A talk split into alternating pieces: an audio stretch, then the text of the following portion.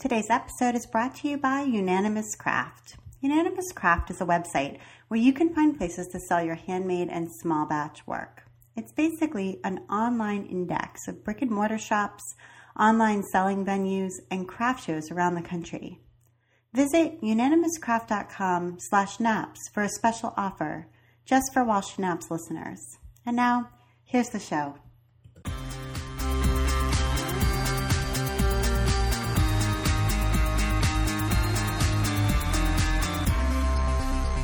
Welcome to episode 81 of the While She Naps podcast. I'm Abby Glassenberg. Today we're talking about book publishing with my guests, Sara Bercholz and Jennifer Urban Brown of Roost Books, an imprint of Shambhala. Sara is the executive vice president of Shambhala and the publisher of Roost Books. She started Roost Books with Jen in 2012. Shambhala was started by her father, Sam Bercholz, in the 1960s and the company remains in the family. Sara, welcome. Thanks, Abby. Thanks for being here. And Jennifer Urban Brown is an avid knitter, a B plus sewer, and a dabbling baker. She's been an editor at Roost Books, Shambhala Publications since 2006, where she has the great privilege of working on books that truly inspire her and that reflect the things that she cherishes most in life creativity and community. Born in Weymouth, Massachusetts, and raised on Martha's Vineyard, her father likes to remind her that she is 50% Jersey girl. She credits her partial Jersey roots for her love of Bruce Springsteen. Jen, welcome. Thanks, Abby.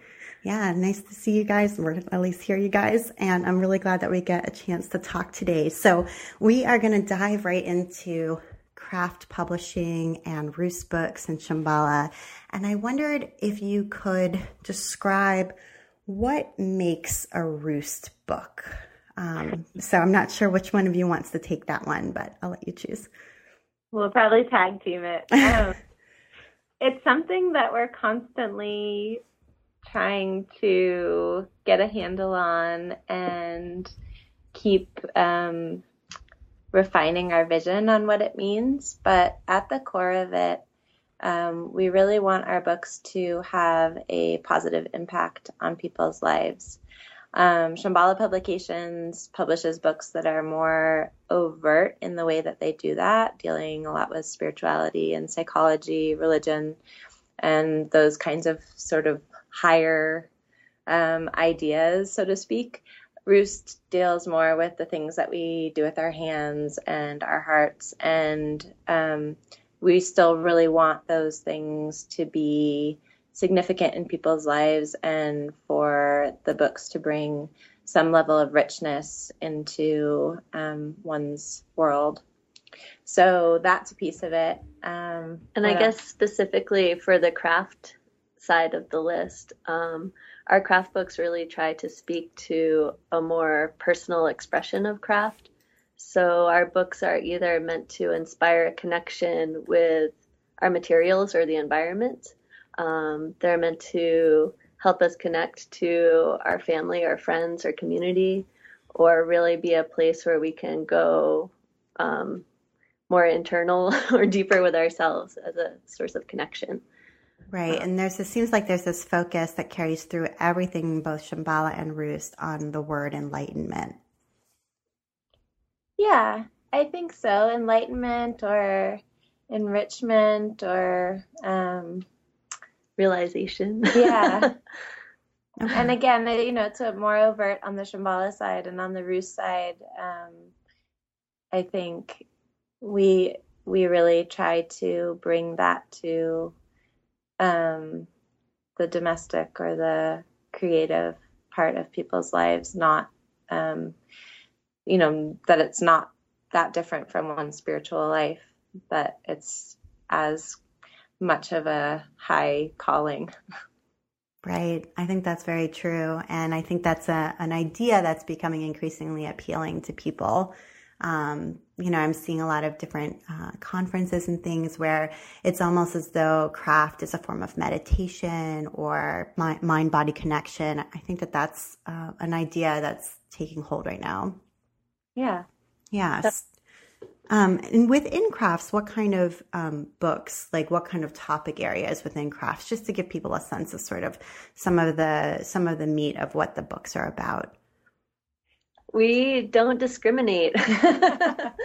um, I am uh, personally really drawn to knitting books. So one of the few knitting titles we've done is called Adventures in Yarn Farming, um, where we're invited onto Barbara Parry's sheep farm and get to learn the whole process of raising yarn from the hoof. Um, we also do uh, more traditional sewing books. So we worked with Tilly Walnes on her book Love at First Stitch, which is kind of a guide to garment sewing, kind of an intro book. Um, we've worked with Maya Donenfeld on her book Hope Make Heal, which is really pan craft. It goes through a lot of different types of projects um, with a more um, personal focus. Um, and we're doing a lot of embroidery books currently, working with um, some Japanese publishers to bring out some really gorgeous botanical embroidery books here. So we really do cover a pretty broad range in the books we publish in the category. Right. So it's more about kind of the intention of the book than it necessarily is about, you know, we only, we don't do paper crafts or we only do knitting or We do like do that. paper crafts. right. No, I'm saying like you would take on a book about any kind of craft if it had the right kind of um, sort of intentionality behind it. Absolutely, or message, and sometimes that's more more overt. Um, again, Maya Donenfeld's book "Hope Make Heal" is about um, working with grief through craft, but we've also done some books that um, the kind of personal or inspiring quality of it is more hidden, and it's just something we felt like um, the crafts themselves um, inspired something wonderful in ourselves so we wanted to share that with the world. Right, like some of the Japanese um, craft books that we've done. Jen mentioned uh, the embroidery books that we've been doing, but we've also done some sewing books and paper cutting. And there's just a very delightful quality to them. And there's nothing overt in the language that makes it particularly deep or something like that. It's just that they're really beautiful and there's a certain kind of delight and quietude and richness to the feeling you get from even just looking at one, but then especially if you dive into some of the projects. So it doesn't have to be really overt. It right. can just be kind of a subtle thing that exists in the aesthetic or the quality within the pages. And with those books, we're really trying to point to a lifestyle as well. Like, this is a really nice thing to bring into our lives as a way to create um, inspiration and quiet. Right. I love that. I love that idea of quiet as being part of sort of your your ethos or your your outlook um, on craft and craft publishing. So, and um, I know you published Amanda Blake Soule's books, um, and that very first one. It seems like it came out right when Roost was sort of becoming an independent or an imprint of Shambhala, and I wondered if there was some interplay there? Like, was there an influence of the success of Amanda's book that sort of helped you start or have confidence in starting Roost? Um, so I'm going to let Jen mostly talk about Amanda because she is responsible for bringing her into our family. But um, Roost sort of came out of Jen and I each having really strong interest in books that didn't exist outside the identity of Shambhala particularly, but that weren't the typical Shambhala book. And Jen started working with people like Amanda, and I started acquiring cookbooks. And um, so there was a few books that came out um, that mostly Jen had acquired prior to us starting Roost in an official way. Um, and Amanda was one of those authors that kind of put some fire under us. So, Jen, want to talk about Amanda?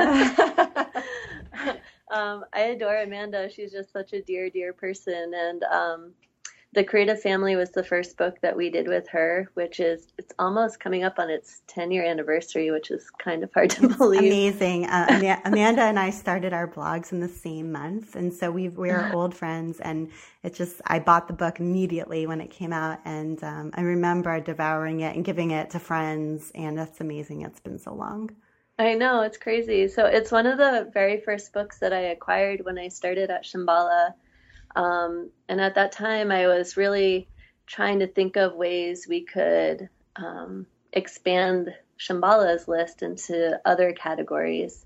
Um, and creativity and family life were things that really much on my mind. And um, I came up with this idea of kind of creative family living, and it was one of those um, kismet moments when I reached out to Amanda. She was like, I was already writing the proposal for this book. So it was just the perfect match. And um, I do think, you know, Amanda and then Sara's cookbooks were really the foundation for what became Roost. Um, we were kind of exploring those ideas um, and building that list before we really knew we were building that list. Yeah.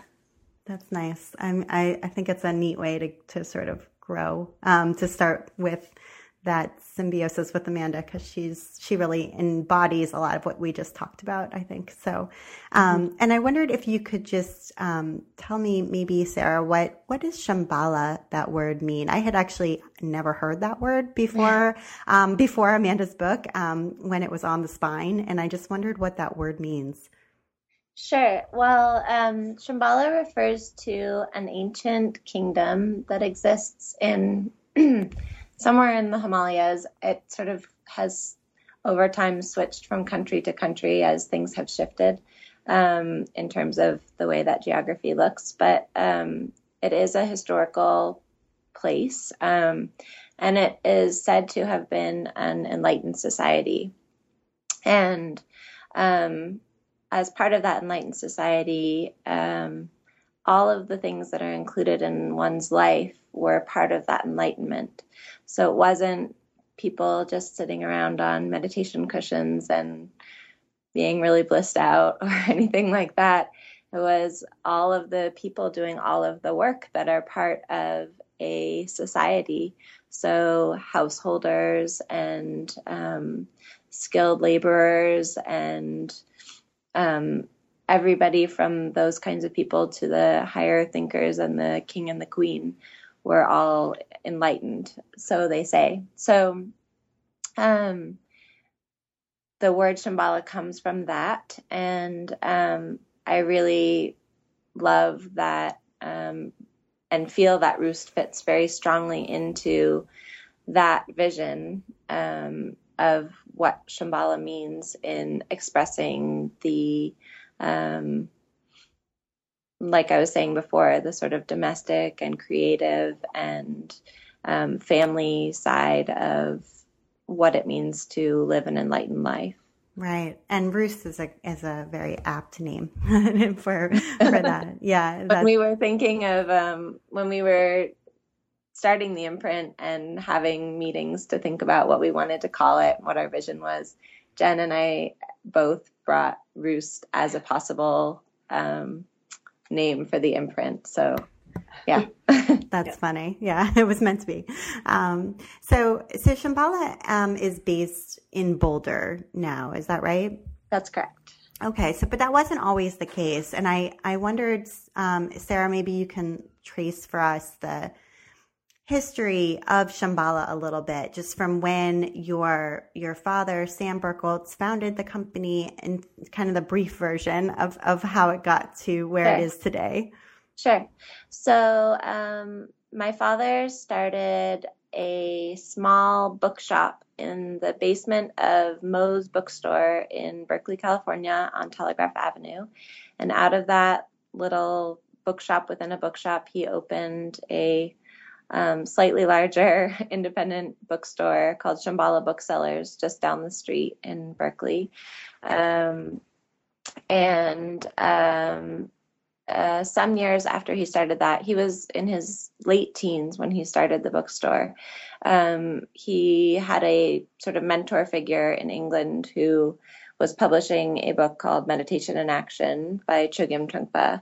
And this gentleman in England sent my father the manuscript and asked, did he want to publish it in the US? And my father says that because he was ignorant enough to think he could be a publisher, he said yes.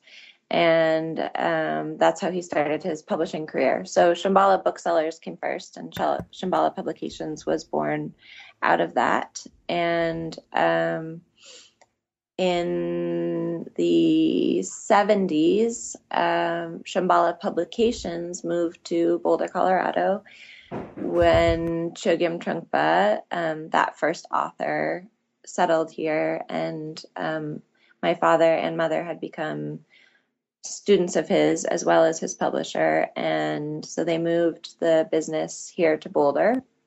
The bookstore remained in Berkeley, and then um, following that, Trungpa moved to Halifax, Nova Scotia, and uh, there was a plan to move Shambhala Publications there.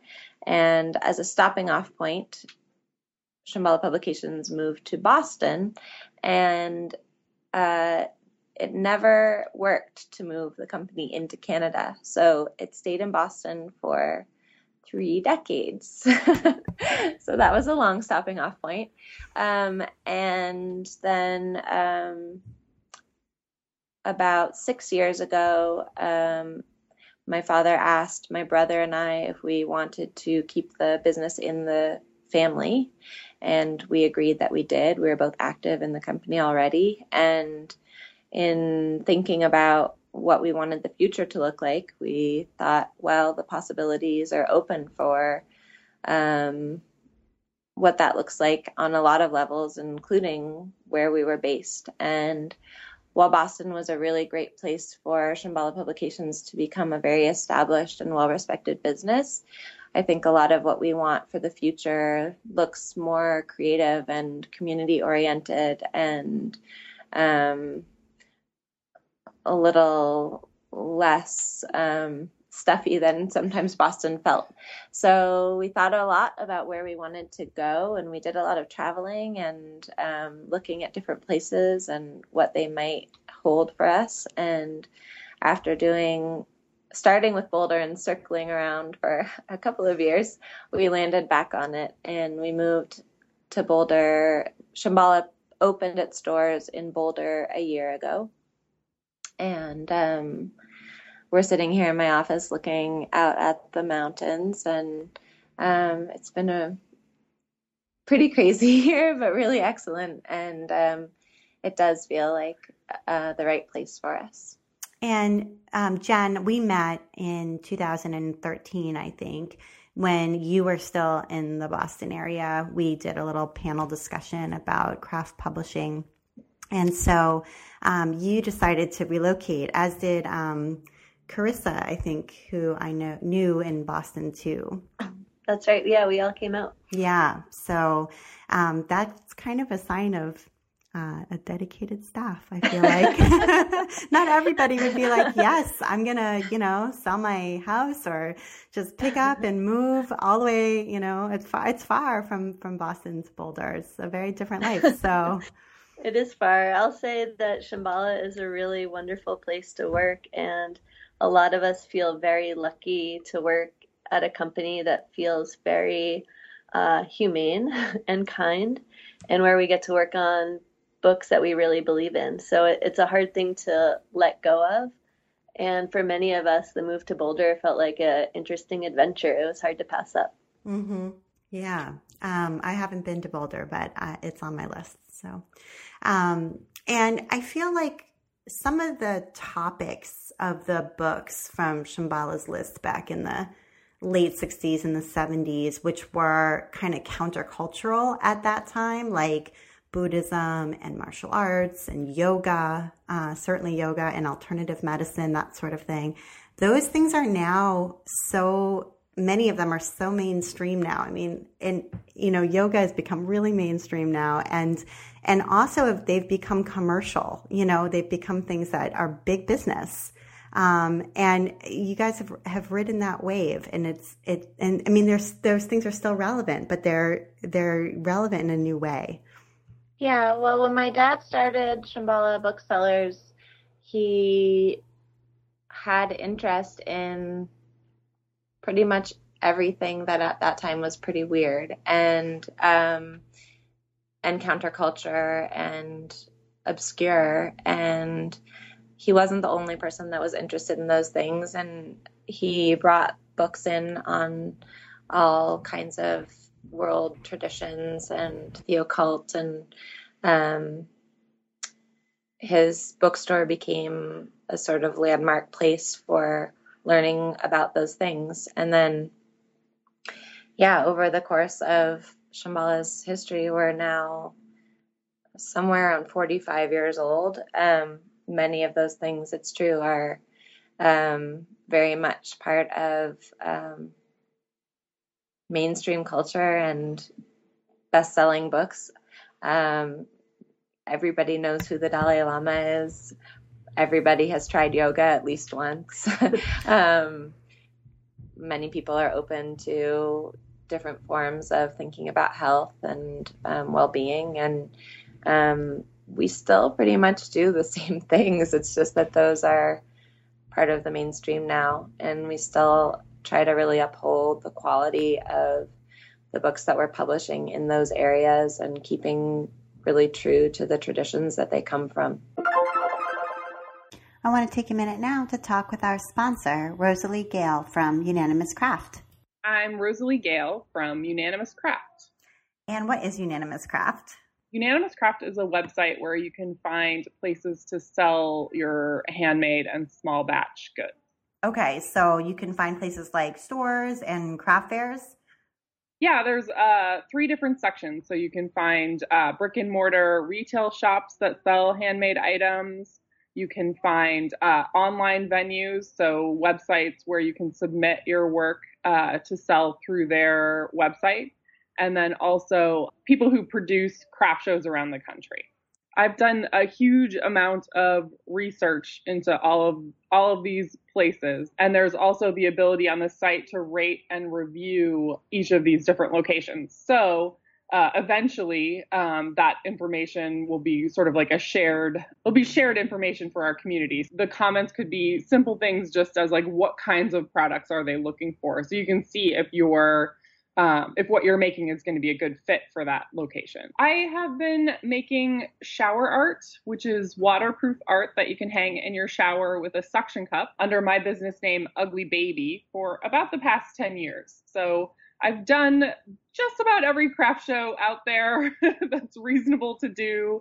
I sell at a lot of the stores uh, that sell handmade items, um, so I have a lot of experience with with this community. If you um, subscribe for a year long premium membership on the site, then you get access to our craft show calendar which shows the dates that applications open and close for uh, shows all around the country. And to find that information, you would go to unanimous craft slash naps, and there's a, a discount code just for While She Naps listeners. Awesome. Okay. Thank you so much, Rosalie. Yeah, thank you. And now back to my conversation with Sara and Jen. And are some of those older books still in print? Yes, many of them, including our first book that I mentioned before, Meditation in Action.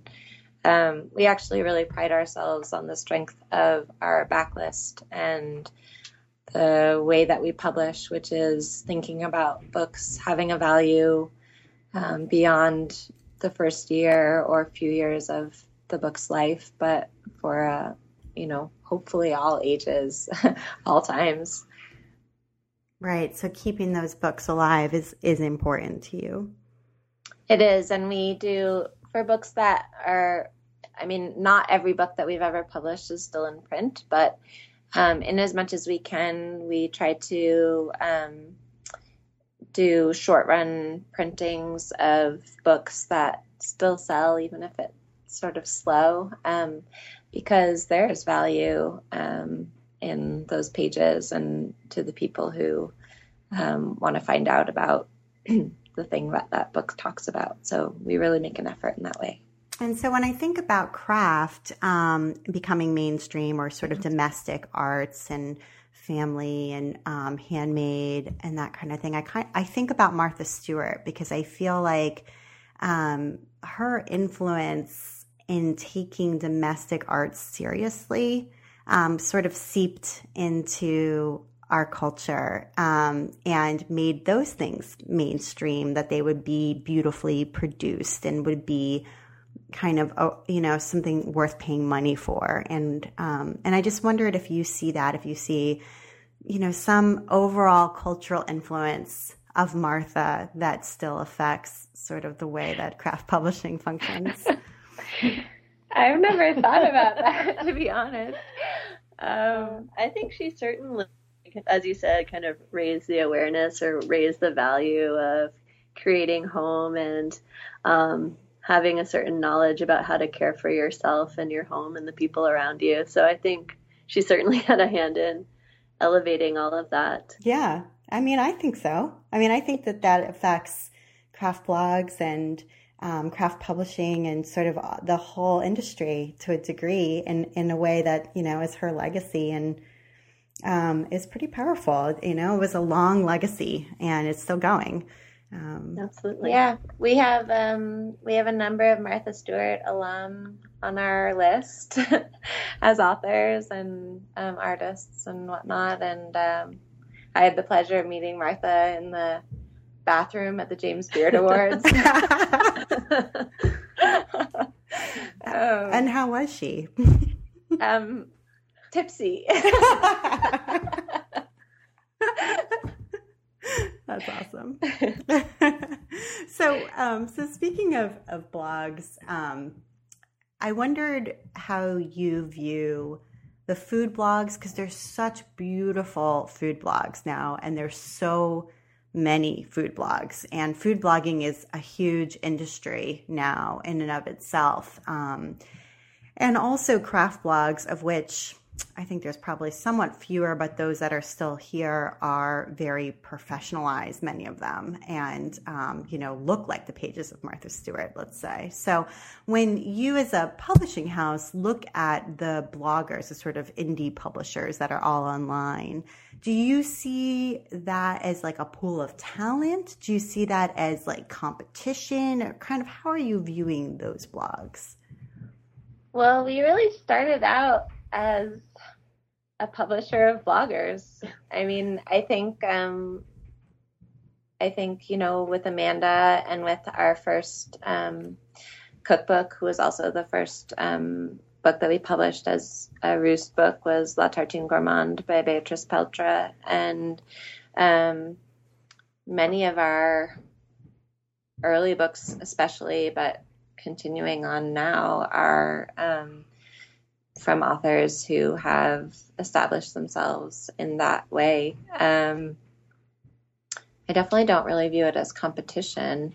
Um, I feel definitely overwhelmed by the amount of material that there is now. I think when we started, there it was clear who was doing something special, and um, I think we got lucky early on finding really special people and making those connections and um, establishing ourselves and them in that way.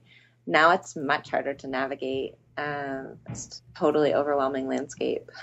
um, I think you said that so well that it was clear who was doing something special because the pool was so small and the people who really had a unique message or a unique point of view, um, whether it was aesthetically or with the content that they were creating, um, you know, attracted a lot of attention and it was really clear. And now it's so, it seems so easy and there's so many tips and tricks and shortcuts to creating something that on the surface looks as polished and as um, special. And and it's harder to dig through and you know Pinterest and figure out well which of these is actually from someone who's got a unique vision. And and it's it's overwhelming as you said. It really is. I i don't actually know how to navigate it at this point. I rely on somebody else to sort of tell me about something that they're reading that they are really enjoying. I think um you know, it used to be that you could sort of like go on one or two or three of your very favorite blogs and sort of see who they were reading and get a real sense of um, what the community looked like. But it's just so vast at this point. Um, and, you know, we really are looking for people who don't just have a shiny exterior or um, a certain look necessarily. We're definitely looking for depth in the way that somebody presents whatever world it is that they're involved in and a lot of heart in that. So, right. And digging out who's got that depth is harder. So, so, um, so let's talk a little bit about what you are looking for, because I think some of the people who would be listening to this podcast would be maybe, you know, coming up with a, an idea that they might want to propose. So, looking at the website, it looks like Shambhala accepts uh, emailed proposals, but Roost doesn't. Is that still true? Um, we're both giving we're, we have puzzled looks on our faces. Um, I think we're su- getting submissions by email for Roost. I are we? It should be the same guidelines as for Shambhala. Yeah, it should be. Um, we're actually in the process of redoing our website, so there might get clear. Okay, so e- email submissions are okay. Yes. Okay. Yes, I just want to be sure. Yeah. Okay. Um, and so if an author or, you know, a hopeful author is out there and is thinking, okay, this, you know, this point of view sounds like right up my alley and would be a good fit. Um, what do you suggest that he or she does now to kind of get ready or get a proposal ready for you? What are you looking for? Um, well, I think we're looking for a distinct point of view and a strong sense of personality. Um, with the amount of blogs in the world, the amount of books coming out, I think it's really important to um, have a distinctive voice. So that's one thing that we're looking for. Um, what else? That's mostly what we look for. And then it's sort of a weeding out process from there. I mean, you know, there are definitely people who are doing really valuable work that doesn't translate into a marketable book um, or even a book period. I think, you know, there's um, a certain um, discrimination that has to come in terms of looking at um, what somebody's doing and saying, oh, well, that exists beautifully, you know, whether it be on the internet or in something that somebody's teaching or whatever, and saying it has great value, but maybe it doesn't translate um, to a book or um, maybe somebody's got a really great idea, but at this point doesn't have a platform for it that makes us feel like we could really bring it to market in a way that um,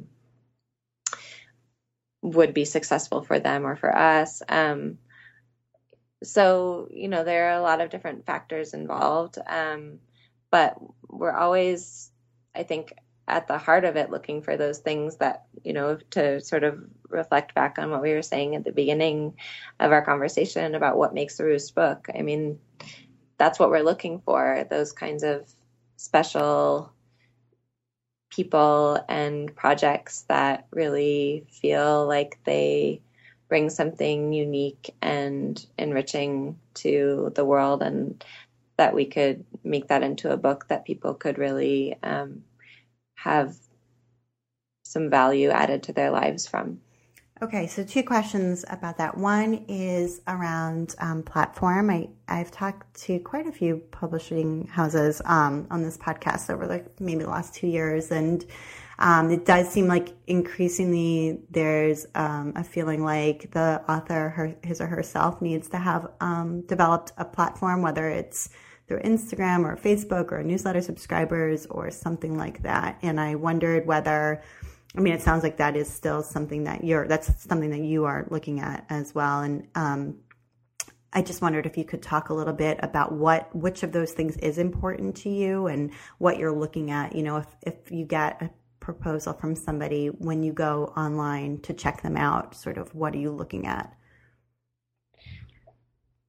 All of those things. I mean, platform is important, um, but that can be built in different ways. Um, so if someone's a renowned teacher who is actively out and doing workshops in different places, that is of value. Even if they have no social media platform, that is something that will speak to um, how well people know them in the world. Um, other people, we can look at their Instagram account and be like, oh my God, they have 400,000 followers. That's great. Um, it, it really varies and depends, but we do look at all of those things and then try to make a best decision based on um, what the book is and how important that is in getting it out. Okay. Yeah, and then, and then too, you know, I think we definitely have authors who don't have much of a platform, but um, we feel like the strength of their idea, what they have to present, can stand on its own, sort of. I mean, without author recognition. And I think specifically our some of the Japanese craft books we were talking about before, we've we've been really delighted with the success of those. Those are subject driven books completely. Yeah. Um, I don't think most people know or care who the author is. Right. Um, So yeah, each book we have to kind of go through a different equation and see, you know, subject versus author versus format and what what we can get away with. hmm and then, you know, the publishing landscape is a lot different than it was even 10 years ago. I think um, the way that people shop for and find out about books um, continues to change. And, you know, I think 10 years ago we were looking at a landscape where independent bookstores were really at a very low point and the chains were really dominating. Now we've got no borders. We've got dwindling Barnes and Noble. We've got Amazon taking up a huge piece of the pie, which is very different way of buying books. And there's somewhat of a resurgence in independent bookselling. Um, but, you know, social media is such a huge part of the way that people relate to content of any kind. And so, you know, somebody who comes to us with a really strong, devoted blog following, or I mean, Instagram is sort of a funky thing because I think it's so easy to just like click on a follow and or click to follow. And, um, you know, we have authors who have hundreds and hundreds of thousands of Instagram followers, but that has not necessarily translated into sales that look anything like that. But um, we do rely on um, on authors to help us um, in finding the audience for their book and letting that audience know about it and being self promoters. Um, I think more than any time in the past in book publishing. And are there particular topics within the Roost categories that are super saturated right now that you're just like enough of those? enough books on that, you know. well, we've we've said no to every cupcake book we've received a proposal for. Um, I don't I don't know. We're thinking of growing our home and garden list, and I feel like there's already a satur- saturation of simple living books, Marie Kondo esque hmm um, books. Um, I don't. I don't. I don't. There isn't a particular um, subject area that we sort of. It's really so dependent on the project, you know. And even if we were to say no more sewing books, I mean, we wouldn't. But if we were to say that, then we got a proposal for one that was just really wonderfully beautiful in some way. We'd break the rules. So, right. Right. And is there is there something that's particularly hot right now that you're like, oh, yeah, that's next? Hmm. Um, well, we're really thinking about sort of bringing a roost take to some more traditional modalities. Um, maybe in terms of like herbalism, natural medicine, um, perhaps astrology, tarot, those kinds of things, giving a sort of contemporary perspective and um, package. Um, something we're batting around, but uh, otherwise, I mean, we publish in the areas that we love, you know. So those are the things we're keeping on doing. Yeah, and we're more looking for inspiring individuals who have an interesting take on something. So it's less um, seeking out a particular subject or niche and more about seeking out interesting people doing cool things. Right. And so when when we imagine your desk, um, Jen, this is probably your desk. I'm imagining. Um, do, are we? I mean, you know, you hear about publishing and you think, oh, there's this giant slush pile of proposals that never get sorted through, or they just, you know, give them to an intern and they never gets. They, you know, it takes six months or something like that. So, how many of these craft book proposals, or not even just craft, but sort of roost proposals are coming across your desk on like an average week or a month? It it so varies um, per season, and I have to say I feel very lucky that the general slush pile doesn't necessarily land on my desk. oh, good. um, the the projects that rise to the top of that do. Okay. Um, it really varies. I'm getting projects directly from authors. I'm getting projects from the slush pile, and I'm getting projects from agents. Um, and it could range anywhere from, you know, a slow period like five projects a week to getting closer to uh, 30 in a week. Um, it really varies. Um, and I have to say it, it can be really hard to keep up with, um, especially given the our daily work on top of that. And how yeah. many? Yeah. How, how, sorry, how many craft books or roost books do you publish in a season or in a year? That varies too. um, I think we'll probably. I mean, there was sort of a steady period where Jen and I and our old editor, um, who's part of our team, Rochelle, who didn't make the move with us. Um, uh, we were all acquiring and we were all editing. And so we probably had, um, I don't know, like 30 any, books a year? Yeah, I would say 25 to 30 books 25 to 30 books It's a, pretty yeah. small list. And, you know, yeah. craft wise, I'm probably working on maybe two books a season. Yeah. And that's six books a year. So it's a pretty select group of titles we've got a season coming up that has very few books on it because we moved. We moved. Understandable. I had a baby and Rochelle didn't move and yeah. Yeah. But um, we have another editor on our team now, Jeree Sonker, who just came um, from Timber Press to work at Roost. And um, so, yeah, we'll probably be picking up numbers again um, over the coming seasons. Okay. And what is, can you, I don't know if you can tell me this, and it's okay if you can't, but um, what's a typical first print run for a craft roost book? That also varies. I mean, it varies per title and subject and season, even. Yeah. And it, uh, a lot of it, I mean, we have a general sense at this point of how many copies we think a book will sell. Um, publishing is such an interesting business and that it really is gambling, yeah. truly. Um, you know, and our print runs are based on both what we think we might be able to do in a year and the information we get from our accounts. So, you know, as a book comes up on its pub date and we see what orders are coming in, we sort of choose our number based on that. Um, it's really it really varies. Okay. Yeah, I don't want to say a specific number. I feel like it would be unfair to right say that. Yeah, no problem. And um, and as you were saying, it really is a gamble because you are investing upfront in something you don't know if it's going to pay off. And um, and sort of related to that, I wondered whether um, Roost offers authors in advance. We do. We work just like every other publisher. Um, well, yeah. the last two publishing houses I had on the podcast don't, so it's not oh, everyone. Oh.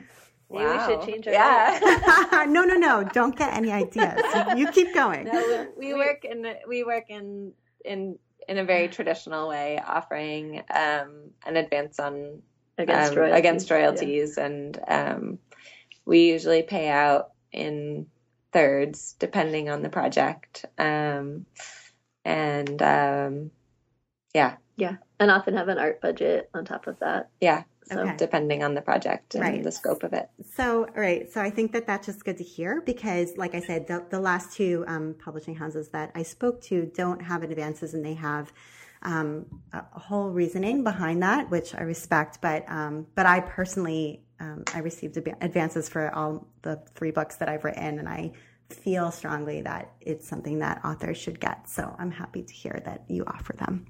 Um, and I, I talked over the weekend to my longtime friend Blair Stocker, who um, has a book coming out with Roost soon, and it's her second book. Her first was with a different publisher, and so I I wanted to ask her how her experience with Roost has been, and I wasn't going to share it if she said it was awful or something, but um, but I had a feeling it wasn't going to be awful. So here is how she described the experience thus far. She says. My experience working with Jen and Roost has been wonderful. I felt like my ideas and suggestions were listened to and respected throughout the process. The collaboration between author and publisher felt genuine, and I'm so proud of the book we produced together.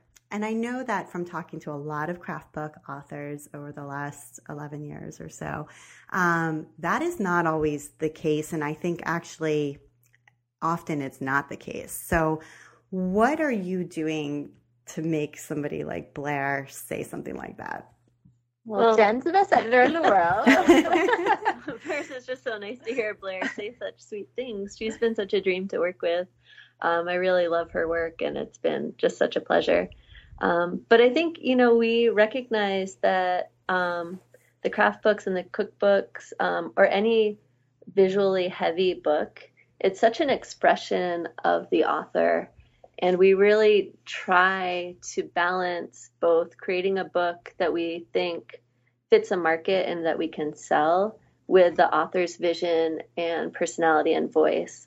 So we spend a lot of time trying to balance those aspects of the book because ultimately the author's name is on the cover and we want them to feel proud of the work that they're doing and good about the final product. But um, we still need to sell it in the end. yeah. So we're taking in all of those aspects. I think another thing that I love so much about what we've created with Roost is this feeling of family with our authors. And um, we really talk about them like that, like our family of authors. And um, we have so much respect for what each of them bring. And we are doing what we do because we want to bring their work to fruition. And um, so, you know, we try to really hear them and create books that are an expression of their voice and um, and take good care of them. And you know, it's the joy of I think the work we do is getting to have those people um, as part of our lives and learn from them and um, and the skills that they have. And um, yeah it's really wonderful. It keeps us going every day you know? It's exciting work. Yeah, and I would say that, you know, writing a book is a huge effort. And oftentimes, if you've gotten to the point where you're ready, that means you've already got some kind of an established business going, whether, as you said earlier, you're teaching and you're known for that, or you're selling patterns, or you're doing, you know, you're blogging or whatever. And it often takes away from that during the period when you're writing the book. And it's a huge, it's just a huge expenditure of time and energy and talent. And so, I just would encourage authors to be sure, even if you've been plucked by a particular publisher or, you know, they've reached out to you and said, we love your work and we want to work with you, just to make sure you're working with a company who is aligned with your values and that, you know, you can shop around and make sure you're getting what you really want.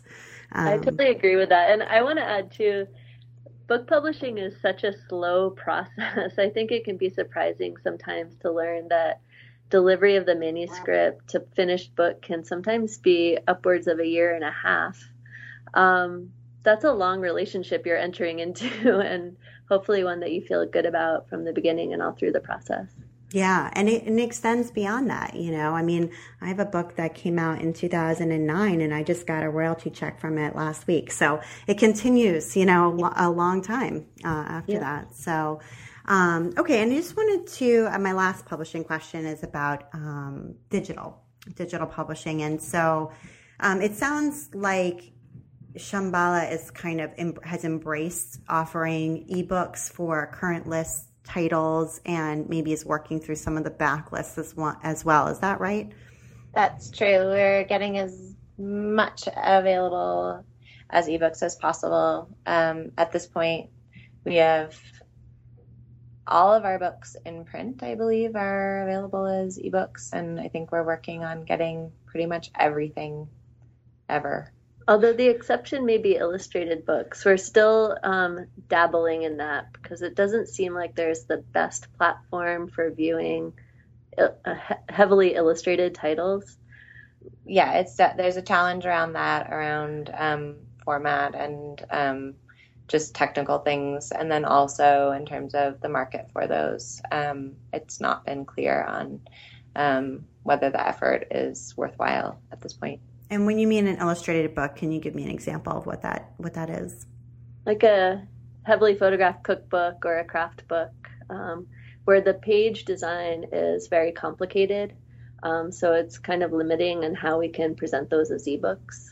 I see. Okay, so so maybe there's room there for an innovator to create um, a better formatting setup for craft and cookbook and other, as you said, heavily illustrated um, books where the page format is important. Mm-hmm. Yeah. Yeah. Okay. And are ebook sales good? I mean, is it is it worth it? Yeah, I think um, ebooks. A lot of people have, for a long time, said that ebooks would be the end of the print book and doom and gloom and whatever, and it's really not the case. um, uh, in fact, I think what we're seeing right now is ebooks supporting print books. Um, people who um, got really into reading, maybe again, you know, by having a e-reader, are starting to buy print books again more. Um, the curve in terms of um, ebooks taking up more of the market has sort of uh, stabilized and print sales are up. Um, and you know, we we love we love ebooks. I mean, it means that you know people get to have access to material without having shipping or printing costs for us. So, you know, um, those sales are nice for us, and they do support um, the print sales as well. And um, in terms of um, sort of figuring out what does well as an ebook, I will say it's been pretty mysterious. Um, you know, we have authors who have maybe, you know, upwards of five books in print, and um, it's does not seem to be any rhyme or reason for why some of them do well as ebooks and some of them do not sell any. So, um, we like ebooks. They're mysterious, and we will keep doing them. and can you just say? I, I, know I said it was my last question about publishing, but I'm uh, I was lying. Um, can you say a few words about Amazon? Just sort of. I know you said Amazon's you know taking a big piece of the pie, and it's a whole different way of buying books. And so, what what's important to know about that new way of buying books on Amazon? Like, what what works with Amazon? Well, I think Amazon works well, first and foremost, if you already know what you want. Um, you know, I think that as an independent publisher, um, we tend to not give Amazon as much love, so to speak, as we do um, bricks and mortar independent publishing or independent book selling. Um, but um, it's really important, you know, for for anybody making books um, to pay attention to what's happening on Amazon. And we definitely think about it in a lot of different areas of our business, including, you know, when we're looking at cover designs and thinking about, well, is that going to read on screen? And when we say on screen, we're talking about Amazon. Um, and, you know, pricing is a sensitive issue because of the way that they discount things and um, I, you know, it's sort of just like working with the with the beast, and um, there's no, there's not a lot that um, a publisher can do in the same way that you can with um, a bricks and mortar store in terms of promoting a book or things like that. I mean, there are things that you can pay for certainly on Amazon. Um, and we love when um, one of the editors at Amazon picks one of our books for, you know, a pick of the month or, you know, a particular feature. That's great. But um, yeah, I don't know. There's not there's not that much to say about it. It's mm-hmm. just sort of reality. Yeah. Yeah. Mm-hmm. Right. Okay. And um, so I always ask my guests to recommend something great that they are enjoying right now. And um, could be a book, it could be a magazine, a website, an app, or just some material or a project that you would recommend to a creative friend. So um, I'd love to get a recommendation from each of you. And um, I don't know, Sara, if you wanted to go first. Sure. I'm going to give a shout out to our new editor, Jeree Sonker, who has a very, very small um, skincare line called Horticulture. It has one product in it, so it is indeed small and handmade. Um, Jeree has a vast amount of knowledge about plants from working at Timber Press for a long time and from her own studies and interest, um, being a small scale gardener and having a huge interest in natural beauty. And she's created this incredibly beautiful product. Um, it's a face oil, um, and the packaging is beautiful, and it's made with the best quality ingredients, and it's just um, a total treat to use. And um, I love that you know, she's got this thing that she's really passionate about um, that is part of her world apart from just you know being um, an amazing editor so shout out to horticulture face oil lovely and jen do you have one to recommend Absolutely. Well, I'm going to um, promote one of our forthcoming authors. Um, I was just able to take Jen Hewett's class online called Carve Print Pattern. And I'm now totally obsessed with her method of carving stamps to print yardage of fabric um, that you can sew anything from. So I've been having so much fun exploring that method and process right now. And I've been following Jen's social media updates as she's like, I just wrote some, you know, so many words of my manuscript, and now I get to go out on a walk or whatever. Um, and you know, just you know, it's a lot of work, and you have to kind of um, give people little updates here and there about how far along you are. And so, how when do you know when Jen's book is expected to to be released? Oh, geez, it's it's not it's not super soon, obviously, because she's still in the midst of writing it. But yeah, she's not delivering the manuscript for another six months or so. Okay. So, uh, so 2018. probably fall 2018. Okay. My guess. awesome. So, um, so that's great. Okay. That's, that's super. And, um, and if anyone listening just wanted to get in touch with either of you, um, or, you know, just send a message about something they've heard today, what's the best way for them to do that?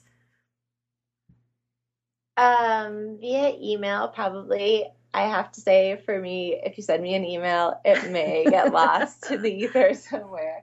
Um, uh, since having my second child, um, my email inbox has become a very, very, very weedy place, which I'm working on. Um, Maybe sending it to submissions at shambhala.com with yeah. our name in the subject line and it'll find its way to us. Yeah, our assistant can um, get things to us via that. Okay, super. All right. I just wanted to make sure people had a way to reach out if they had something to follow up with or to say to you. So, um, Sara and Jen, thank you so much for taking the time to be on the While She Naps podcast. I really enjoyed talking with you. Thanks for having us, Abby. This was fun. Yeah, it was really fun. Thanks so much, Abby. Great. And you've been listening to the While She Naps podcast. I'm Abby Glassenberg. Visit my blog, whileshenaps.com where you can sign up for my email newsletter to get the best in sewing and blogging and small business delivered right to your inbox each week. And a big thank you to our show sponsor this week, Unanimous Craft. Unanimous Craft is free to use, but with a premium membership, you get access to their comprehensive craft show calendar, where they list not only the show dates, but the dates that applications open and close for shows around the country. Visit unanimouscraft.com slash naps for a special offer just for She Naps listeners. Thank you, Unanimous Craft. And if you enjoy the show, tell a friend about it. Thank you so much, and I'll see you next time.